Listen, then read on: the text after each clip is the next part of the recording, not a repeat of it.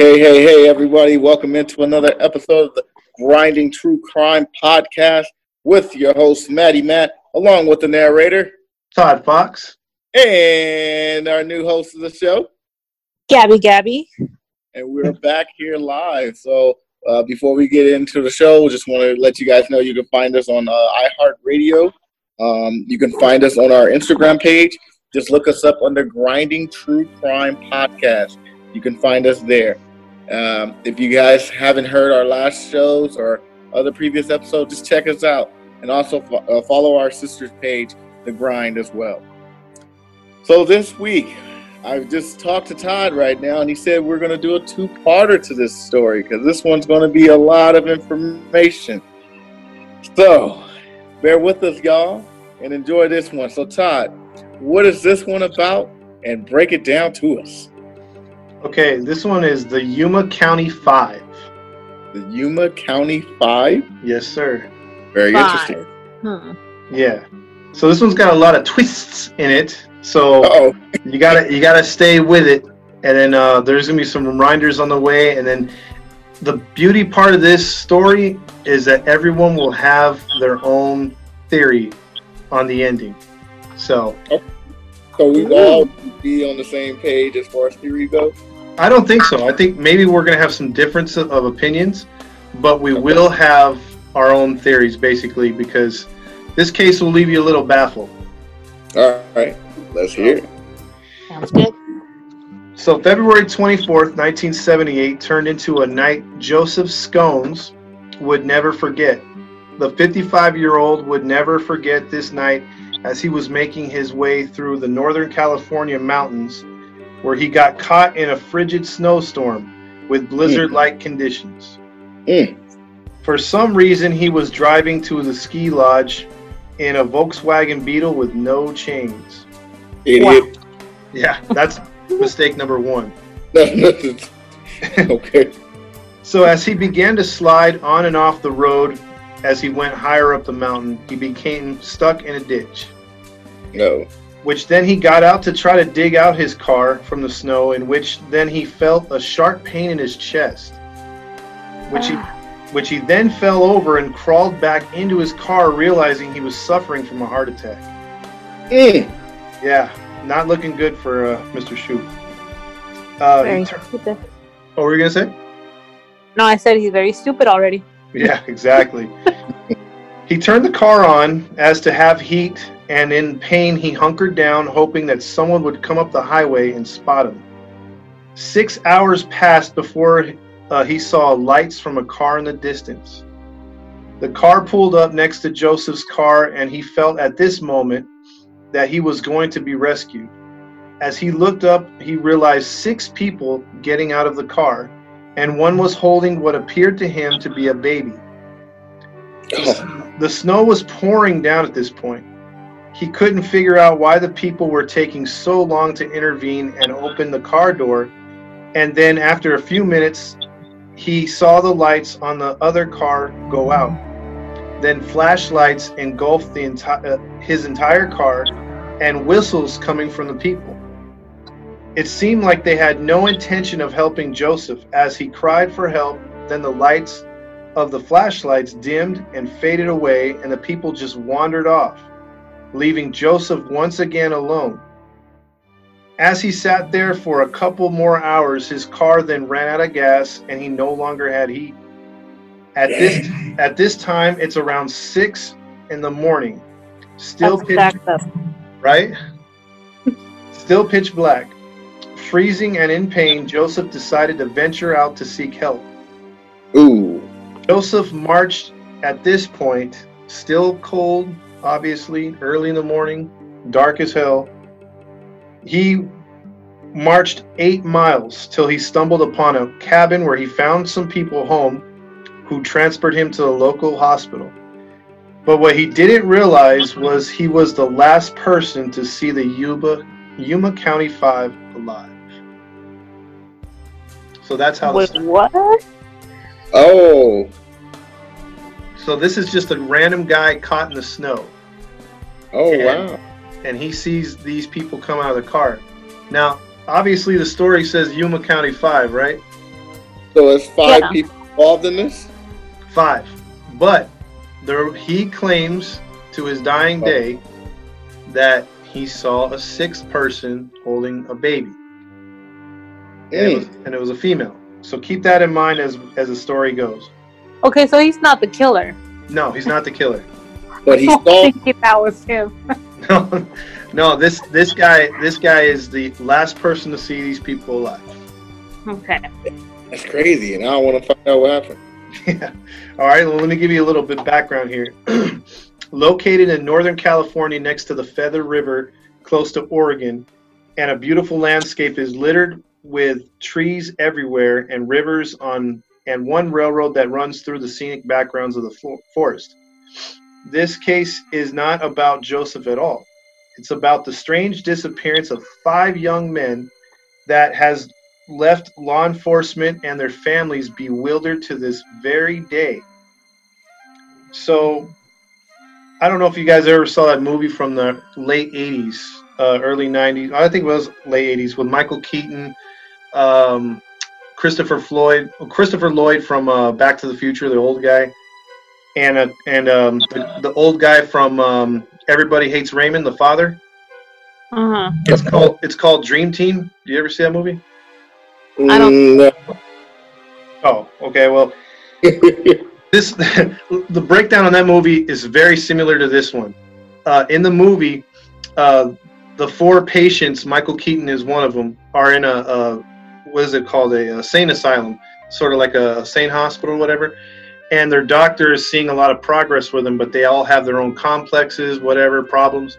But he all he wants to do is take them to a Yankees game, and one of the guys is he's he's like mentally retarded, but the only thing he talks in is Yankee talk. So like if the commentator says "safe at home, safe at home," that means he has to like, you know, you know, he ate food or whatever. You know, you know what I mean? Like baseball references is his speak. And so Alright. the other three characters, Christopher Lloyd, um, the guy from uh, Everybody uh, Loves Raymond, and uh, Michael Keaton, get in the van with a doctor plus the baseball guy, and they go to New York. And then on their way to the baseball game, they stop in a, in a real tough area in Brooklyn. And the guys have to pee. The, the guy talks only Yankee talk. So the doctor has to take him out of the van, tells the guys to wait in the van. And then they go look for a spot to pee because the gas station's closed. They go behind a um, a alleyway and they run into two crooked cops who who just shoot a guy in the head. And then they the doctor makes a noise and then he gets shot and hit on the head. And the Yankee guy is just hiding. And basically, what happens to them is because the cops or the ambulance comes because someone hears it, they take the doctor away. The Yankee guy um, is left to talk to the other three guys in the van all alone, and they don't know what's going on. So they're stuck in New York to venture and to be on their own. So that's the synopsis of Dream Team, correct? Well, well, as I'm explaining it. But there's very something similar from that movie to this is what I'm why I had to reference that movie. Okay. The guys that disappeared that same February 24th as Mr. Shoop was stuck in the mountains in 1978, they were all good friends and referred to by by most of their uh, parents because all their parents knew each other as the boys. They all grew uh, grew up together. They were all a little mentally unstable, and Oh. they were all gentle guys. Uh, What are the chances of that? right? And you'll see how crazy this story goes because look, the four of them, Bill Stewart, 29, Jack Huett was 24, Ted Weir was 32, and Jack Ma- Ma- Majura was 30. They all suffered from mild learning disabilities and were considered harmless and very kid-like in behavior. Wow. However, the fifth member, Gary Matthews, was 25, was a former Army veteran who was discharged due to a diagnosis of schizophrenia and sometimes displays uh, fits of anger. So, Uh oh. Yeah, Uh-oh. unlike the others, he, he Yeah. did not have a learning disability. That's the one right there. All right. That's the leader. That is the leader of the pack. Um, the o- the other four guys that I mentioned first had IQs of only in the low to mid 40s. Ooh. Yeah, not Yeah. too smart. Um, the five friends originally met up through an organization called Gateways, which helped those with special needs to meet each other, and they held events and games for all of them to participate in. Mhm. The five had one thing in common. What do you guys think it was? They all liked one girl. no. no. Wrong. Oh man. I'd hate to be that Um, girl. That girl would be terrified. Oh yeah. I would think the one thing they have in common, I thinking about getting them together for games and stuff. They all like the same thing. Yeah, you're right on. I, I was gonna say if you nailed it with a sport, what do you think the sport was, Gabby? Probably skiing or snowboard. A sport. hmm I'm gonna guess baseball. Close. They loved basketball. Get out of here. Yeah. so so these are five white guys.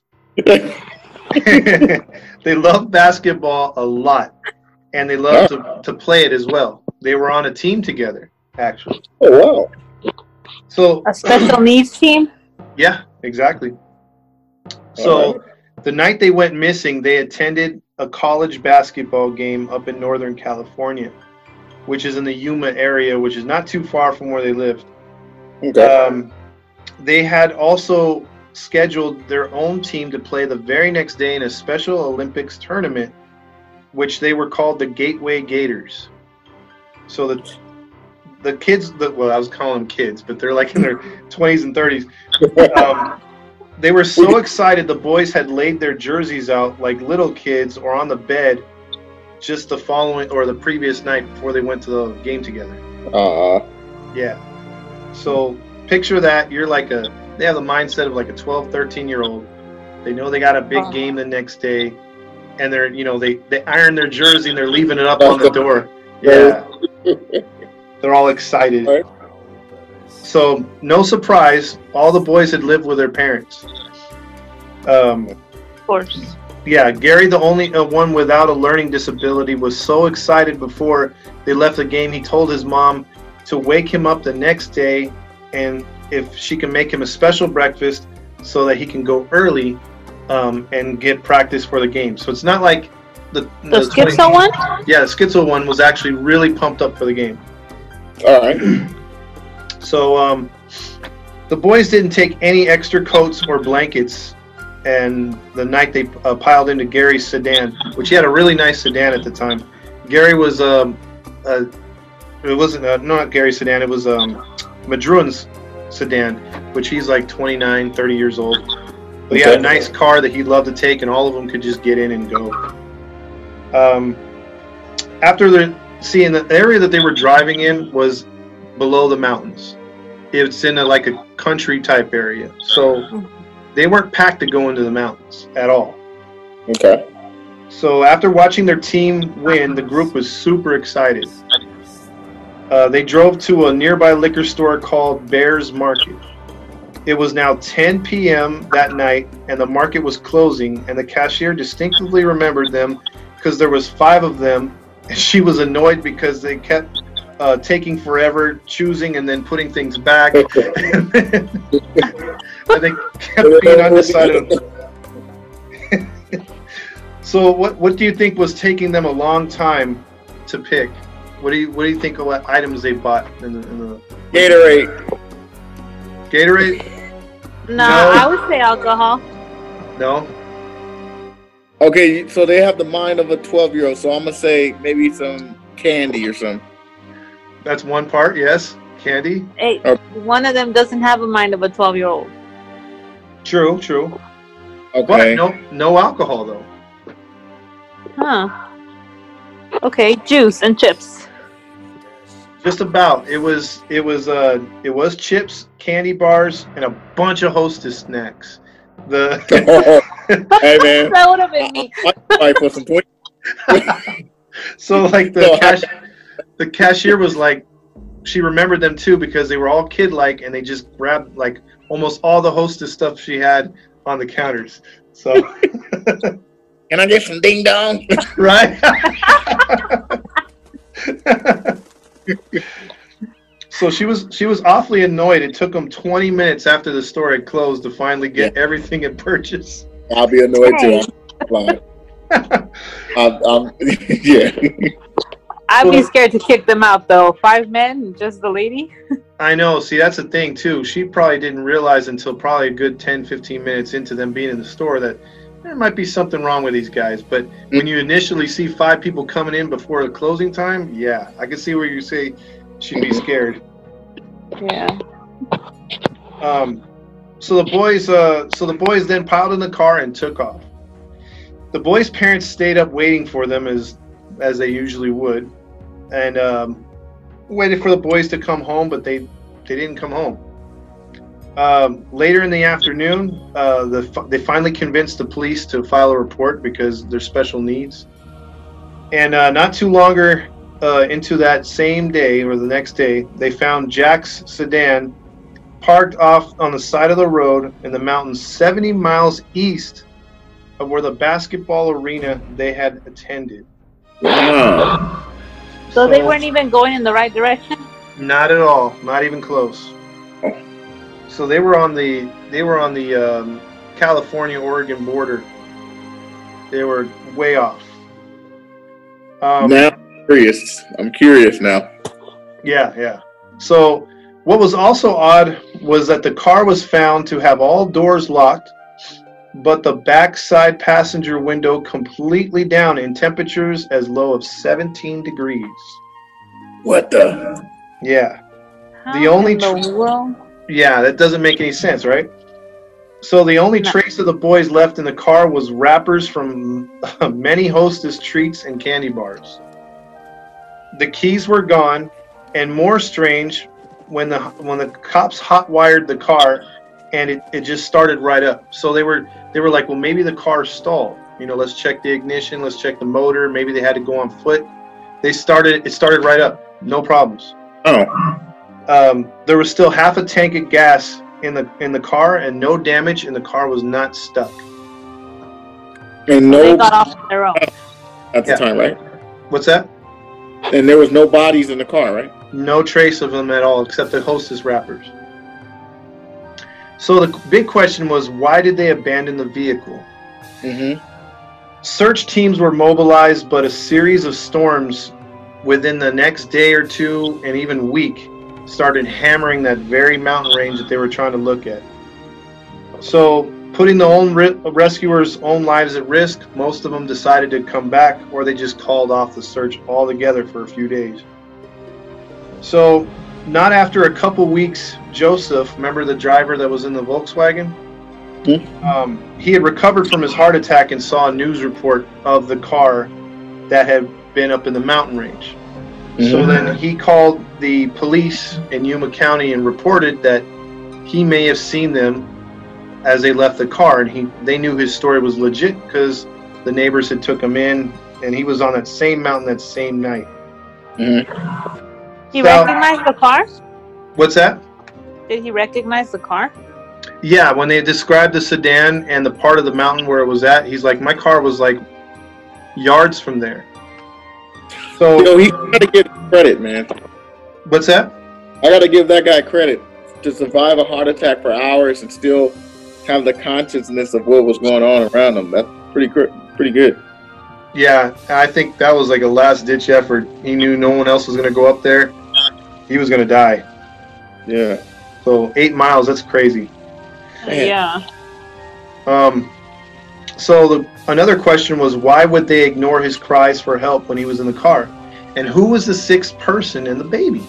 Like the the the none of the parents knew of any of these guys having a girl that they would have as a friend or anyone that even had a baby. You know what I mean? So everyone know- was perplexed. And he saw a sick. What's that? Did he tell the detective that that sixth person with them? Yes, and Okay. the baby. Yeah. So, so the police were like, "There's just there's more questions coming up than answers at this point." So, um, no one had heard any answers, or no one had any answers for these questions, and time went by, and the weather cleared and no discoveries occurred. So, what always happens when I put a date on things? Something happens, right? Something happened.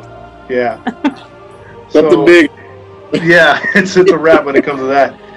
Um, four months later, on June fourth, nineteen seventy-eight, a group of weekend riders stumbled upon a abandoned trailer of some sort.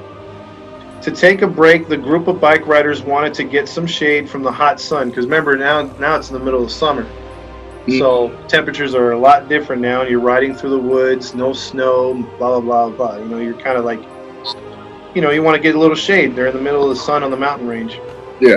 Um, so they go to the they go to the uh, shack to investigate it to maybe see if they can break in, see what's up. It's it's way off the trail, you know, so they're, they're not even close to the road at this point.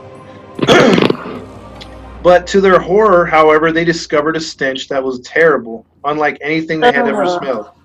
Mm. They left for a minute, returned back to investigate, as white people do, and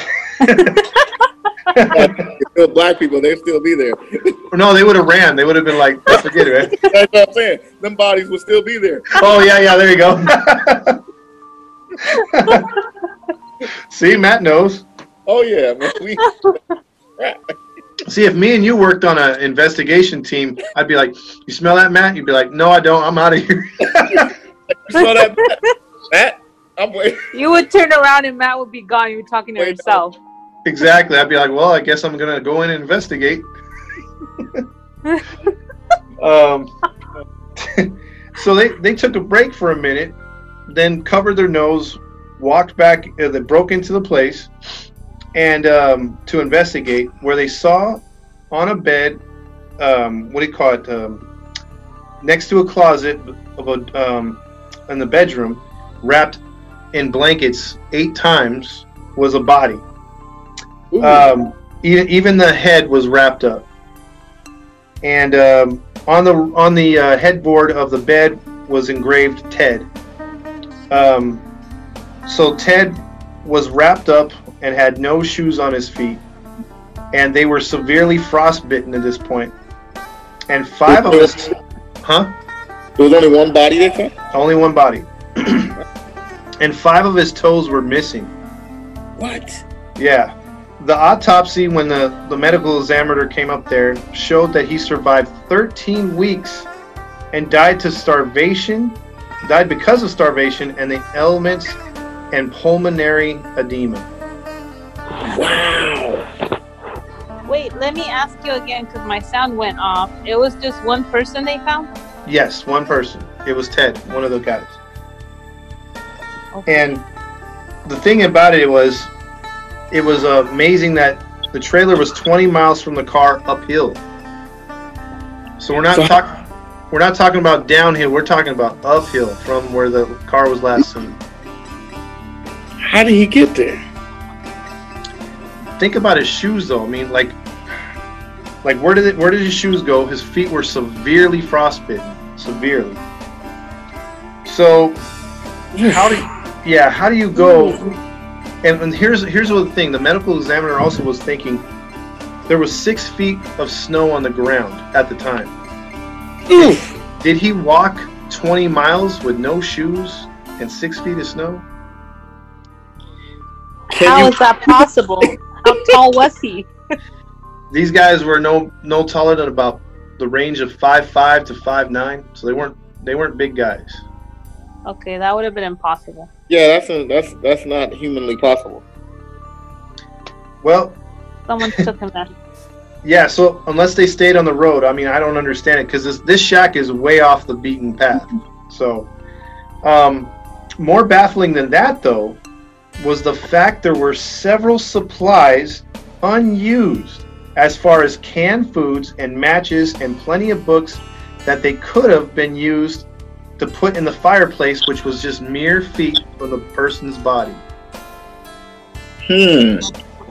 I smell foul play. Plus, there was extra blankets and clothes that were untouched and folded, with a storage shed outside that had supplies that were used, but the investigators knew that Ted could not come out there and continue to go outside or wrap himself like he was found by himself. Others must have been with him. Mm-hmm.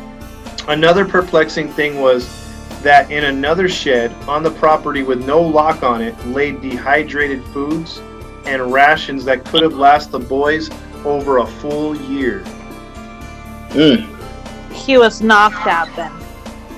I mean, all it's not conclusion time yet, but keep those in your mind. Like these are, like where are we going with this, right? Where are we going with this, Todd? That's a good one. yeah, this one's a. yeah. are the guys? What's that?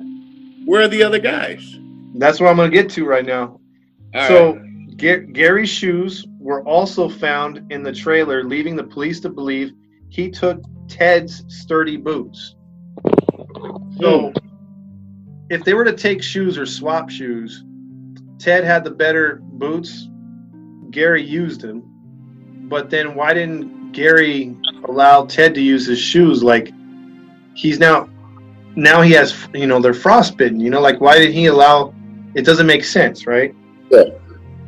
So they would also find a gold watch where um, other family members were took a look at the gold watch to see if it matched any of the missing boys, and nobody could nobody could identify it. No Mm. one knew who it was or nothing. The girl with the baby. That could be a theory as well. And see, the thing is, this shed belonged to uh, people that lived up and had a cabin not too far from there. and Mm. they rarely checked on it. So, yeah, this is it's getting more and more um, perplexing at this time, right? It Yes. is. This is weird. Yeah, and it gets even more weirder. So, then two days later, after those, uh, two days later, the skeleton remains of Jack Mar- Mardra, which was the driver, and Bill Sterling were found just four miles south of the trailer, just off the highway. What? Yeah. Um, Four miles. Yeah, four miles. So they they went back down the hill. And, or they never made it. Yeah, they never made it. Yeah. So it seems like they were trying to get back to the car. In Jack's pocket, the keys were still in it, and his cause of death was was to be ruled by as uh, hypothermia and exposure to the elements. Dang. Yeah. And the other one? And the other one, this is the problem with the other one. Bill's body had been scavenged by animals, and the remains were all over the side of the road. Um, they found few bones of his left. So a cause, of, a true cause of death for him was not doable because at least Jack's body was full intact, just about, but the other one not so much. That doesn't Uh, make sense. Yeah. They were If I- together. Yeah, I mean they they pretty much. And here's here's the worst part. so the the family is already confirmed out of the, the five that three are now confirmed dead. Um, you know the the other families are going back up into the forest to try to look. It's summertime. It's heat. People are people are getting people from the downtown um, neighborhoods and, and towns to come help. And um, Jack's father, one of the other missing guys left, decides to go up against police um, and uh, firefighting people telling him not to do it because you don't want to stumble on your kid's remains or see something you don't want to see, right? Yeah. Well, he decides to go up anyway. But then again, you still think, what are the chances he'll stumble upon his son, right? Yeah. And he does. And he does. dude should have dude should have played the lotto. Where? Um, two days later, uh, after searchers found the other uh, bodies, he found his own son's jacket sticking out of a bush and some brush. As he went to go pick up the. Now, picture this in your mind if you can. As he went to go pick up the jacket from the bush, Mhm. he also picked up his son's spinal cord. Oh. Yep. Uh, Yep. I would have freaked out. And then um, feet from that was the bones and his skull. His body, Oh. his body had been scavenged. Feet? Yeah, just feet over from from where he found the spinal cord. So his body was ravaged through with animals as well, right? Yes, sir. Yes, sir. Uh, they had no idea how he was so far off from the others as well. And no remains of Gary were ever found, leaving some to believe he returned to the cabin at some point to take care of Ted. So, at this point, police put out bulletins at hospitals and mental health facilities because he had no idea, no ID, and no money or meds for his schizoid and anger problems. Wow. Yeah. So he was also considered a suspect at this point because of his anger issues. I would think so. I agree. That's what I was thinking about. Mm-hmm. And since he was the only one that could be found, it was just logic, right? Mm-hmm. Uh, and see, what Gary had also prior military experience. He had uh, roughed it long enough to get this far into the remote woods. Would he ever be found? That was the question. Mhm. Um, another thing that was weird was none of the boys liked the great outdoors. And when they would go places, they always would want to come home. They were very like sheltered, you know what I mean? Mhm. And um, none of the parents would believe that any of their sons would volunteer to go into the mountain. And especially the fact that none of them had anything close to warm clothing to brave those conditions. Yeah. That's I true. agree. Yep. And couple that with the fact that there is a junction on the highway that would have taken them in the direction of home, which was Oroville, California, or sent them into the mountains on accident, in which most that feel most feel wasn't the case. That that it was, or some people at the, the time felt that you know they made it just made a wrong turn at Albuquerque, you know, and went up the freaking mountain. Um, but some people were like, "Yeah, it's just too coincidental. And at some point, you would turn around thinking, okay, we didn't go into the mountains to get here. Why are we going into the mountains to get Yeah. back home? Yeah.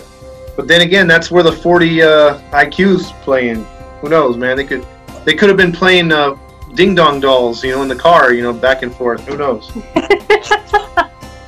Got it. That's messed up. the zingers could have been attacking the ho hos, you know. Who knows? So, the parents said that they were creatures of habit and would not wander off by themselves or do random things. They Okay. believed they were fo- forced or led the ways they went. So why would it? Why would they have left a car that had no issues? Every time they investigated more, more and more questions appeared instead of answers. And who was the lady? Was there a lady? I agree because if they're childlike, they're not gonna. No way. They would have been scared and saying, "I want to go home." Yeah. And then what about the baby? What was the baby doing out there? Was or was the was it a figure of the guy's imagination? I mean, what what the hell's going on? I think he actually did see a woman with a baby. Who knows? See, because as uh, the story doesn't end there, a local woman, Debbie Lynn, started receiving phone calls one after another from an unknown person who first called and said, "I know where those five men are," then hung up.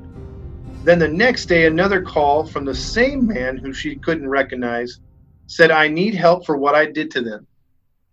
Debbie said, Who? He hung up. The guy called again to say all five men were dead. He never called again. Further, Unsolved Mysteries, that one show with a scary guy and scary voice. Oh, I like that one. Yeah, he actually he actually wanted to do a story with all five family members, or, or five families of the five people. All but Gary's families were on board and have never publicly to this day commented about the case, leaving the They brother probably of know where he is. they. That's another that's another layer to it. So. Yeah. And she, see, she's nailing him. Leaving the brother to of Ted to come out, and the one that was in the cabin first that they found, come out and say he believes Gary had something to do with it and may have intentionally led those boys to their death and could be the caller. So, yep. Do you believe Gary survived and did this? What do you guys yes. think? I think he did. I did uh, kill those guys. Yeah. It all okay. points at him, and nothing makes sense. Somebody did this. Yep. But here's another part to it. Gary was not the type to fit in with the other four who had low IQs and seemed to get along with each other a little bit better, even though they were called all the boys and all five of them hung out. Gary was a part of their group, but not the same as the boys, and even their basketball coach said Gary could lash out at times with anger despite the drugs that he was on to help him. Also, making things uh, more further weird is a friend in high school with Gary years earlier said that he once told her that he had a dream that he described to her as having him and a group of people going somewhere just to disappear. Oh wow! Mm-hmm. She remembered I that. Think, oh, oh, go ahead. Sorry, I think that um, maybe he felt like the odd one out. Mm-hmm. And although his family was looking out for him, like he probably wasn't as sheltered or as protected because the other four were innocent and he knew he wasn't. So maybe knowing that people could fear him and being resentful against them caused him to do it. Or maybe it was a female with them and she killed them and he was able to get away from her.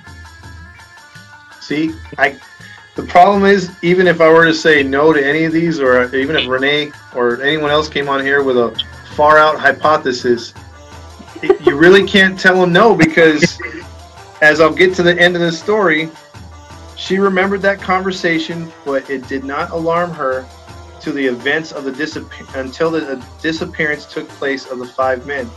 This this is uh, this case is truly a perplexing case and that his whereabouts of Gary are unknown to this case to this day, and the case is officially still open. Are no you? One, yes. Ugh. No one has seen Gary since that day that they left that uh, liquor store, or the man saw the group up in the mountains. That's not true. His family has seen him. His family knows where he's at, but they, that's why they don't want to come out. Maybe that's it too. Um, all, all I know is that over the years, doing updates on this one, as true crime enthusiasts grow the, the genre and people like to visit, like like me, I, I want to visit before this COVID thing's over. I want to go see uh, that um, famous, um, what is it called? The, the house where the Black Dahlia was supposedly murdered at. Uh huh. As people have morbid curiosity, like me and others, um, they've gone up into those same mountains looking for Gary's body, any kind of trace of it, searching all areas of that mountainside within reason of someone being able to get out and hike on their own, looking for anything. And no one since 1978 has come across anything. Are you serious? Do that? Yeah. Really? Would I do that? Yeah. Uh, if I had the time, and it wasn't so far. Yeah, the Black Dahlia's in downtown. So I'll go for that. But just a true crime guy. but this, I'm, I'm just telling you, this case has had plenty of people going up there with metal detectors, uh, cadaver dogs. Um, they found other things, but they have not found anything close to Gary's body, and no one still knows, unless Gabby's right and the parents or someone in the family knows where he's at. Other than that, there's been no trace of him anywhere. So this Have you nice. seen the movie of The Boy? The Boy, no. Okay, um, it's about this kid who already is showing weird signs when he's little. Right? It's the only child. Okay. His parents have money.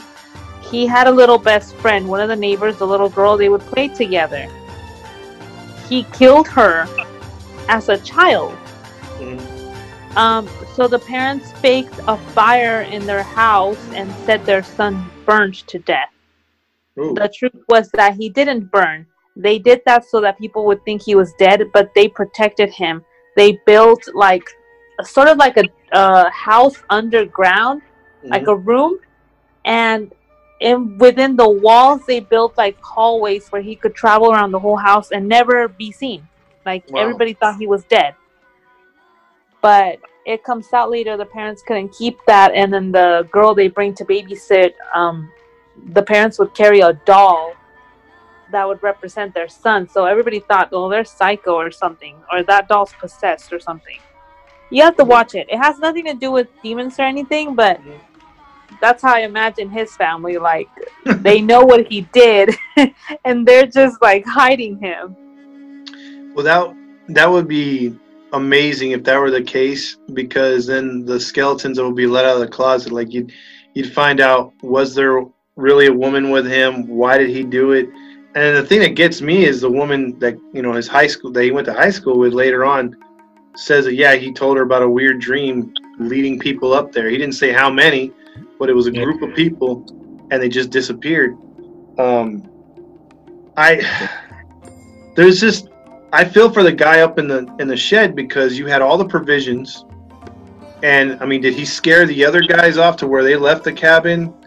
Um, because you had all the food up there, you could have stayed up there till the snow stopped at least, and then walk down the hill and get to the car and take off.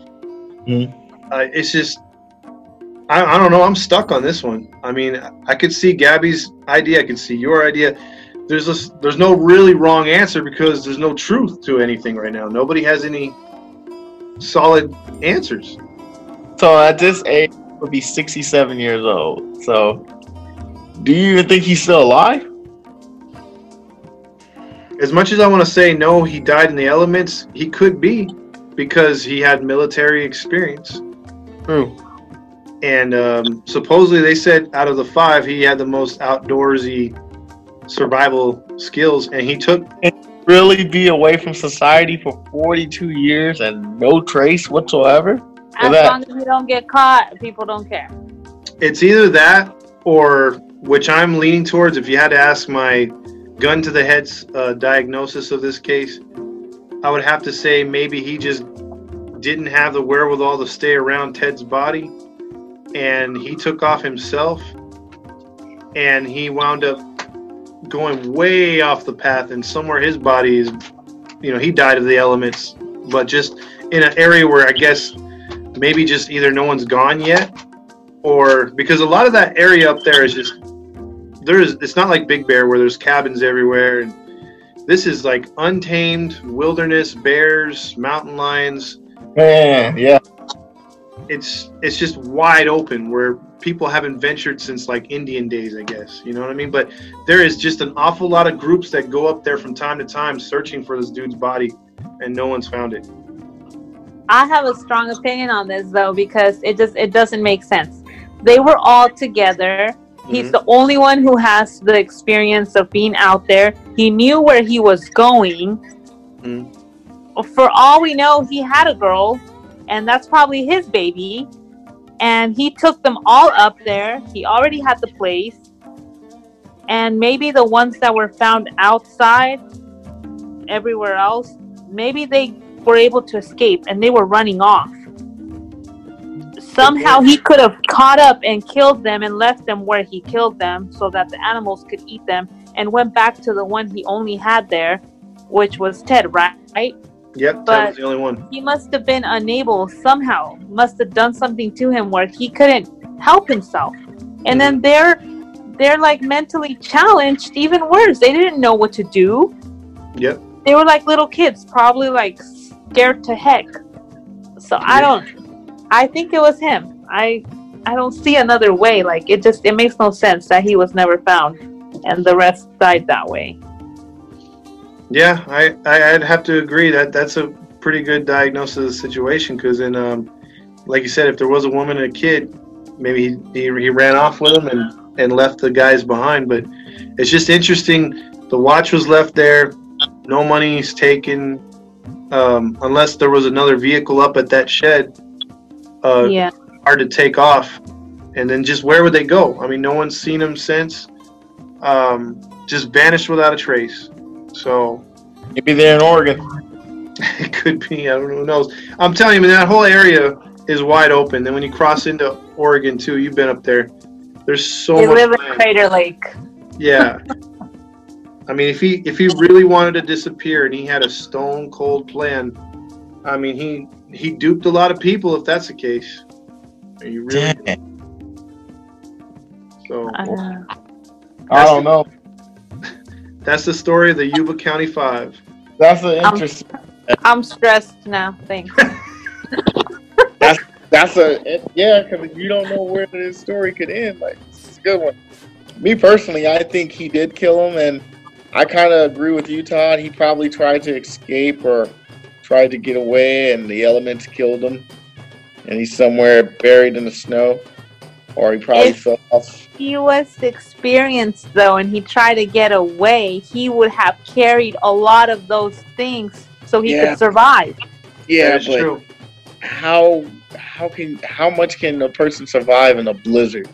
He would know how to survive. I have watched people survive blizzards. True, and the thing is too, like that's where I mean I'm torn. I, I can see yours, Gabby, and I can see Matt because my only thing is the cops knew or the detectives knew that he was up there with Ted at least up until almost he died. You know, there was someone up there with him then who wrapped his body? You know what I mean? Like eight Yeah. times. So someone had to have been surviving up in that cabin. There was stuff that was eaten, but there was so much left over that could have fed all of them. And even if there was a sixth person and a baby, they still could have been well taken care of. Yeah. So it's just it's just perplexing, you know what I mean? hmm So This was definitely one of the most interesting uh, true crimes you've you've done. Yes, man. I'm mad because I Yeah. don't know. There's no there's no wrong answer, like you said. Oh man. yeah, I'm sorry. This is this is the first one where it's a who done it. There's no really resolve. All we know there's four dead bodies. Yep. That's it. Matt. I think he did it. I think Gary did it. Yes, he wasn't taking Yeah. his medication and he skipped, so Of course he did. Mm-hmm. I agree. But it, but the how and the why and the where, that's the whole. That there's just like we can agree that Gary definitely had something to do with it, but how exactly it went down, puzzle. You know, could have he could have told the guys, "Hey, let's play hide and go seek. Let's see who get to the car. To cl- let's let's see who can go back to the car." They're Mhm. kids. They probably went outside and said, "Okay." I want to know how the dude wound up by himself, the one they found the spinal cord, because he was he was two miles away from the other ones that were found.